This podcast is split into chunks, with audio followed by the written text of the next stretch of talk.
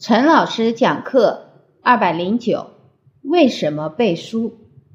我们看到很多传统文化学校只看重孩子们背书，这是对背书的目的不清楚，不知道为什么让孩子背书。背书，师傅常讲，为什么，并不是为了让他记住那里边的内容，而是让他修定。这个师傅不说，我们哪儿知道？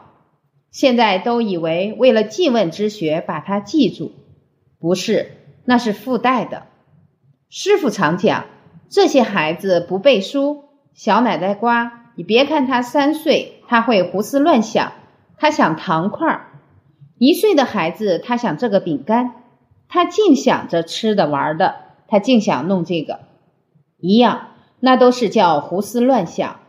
让他背书，稍微懂事、懂点事了，三岁、四岁的让他背书，有相当的时间让他把这个精力集中在圣贤的经典上，目的是让他持戒，眼耳鼻舌身意，不要到处去吃喝玩乐，想那些做那些没用的。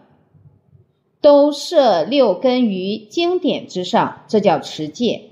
你别干别的，持戒，持戒自然得定，得定，他本有的智慧慢慢就显发出来，往外透，是这么回事。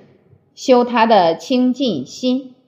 至于说他把经典记住了，那是附带的，不是目的，是附带的。所以说，你说孩子为什么最后都忘了？他心不清净，附带的没有，心清净，附带的自然就有。公路字传统私塾教育问答。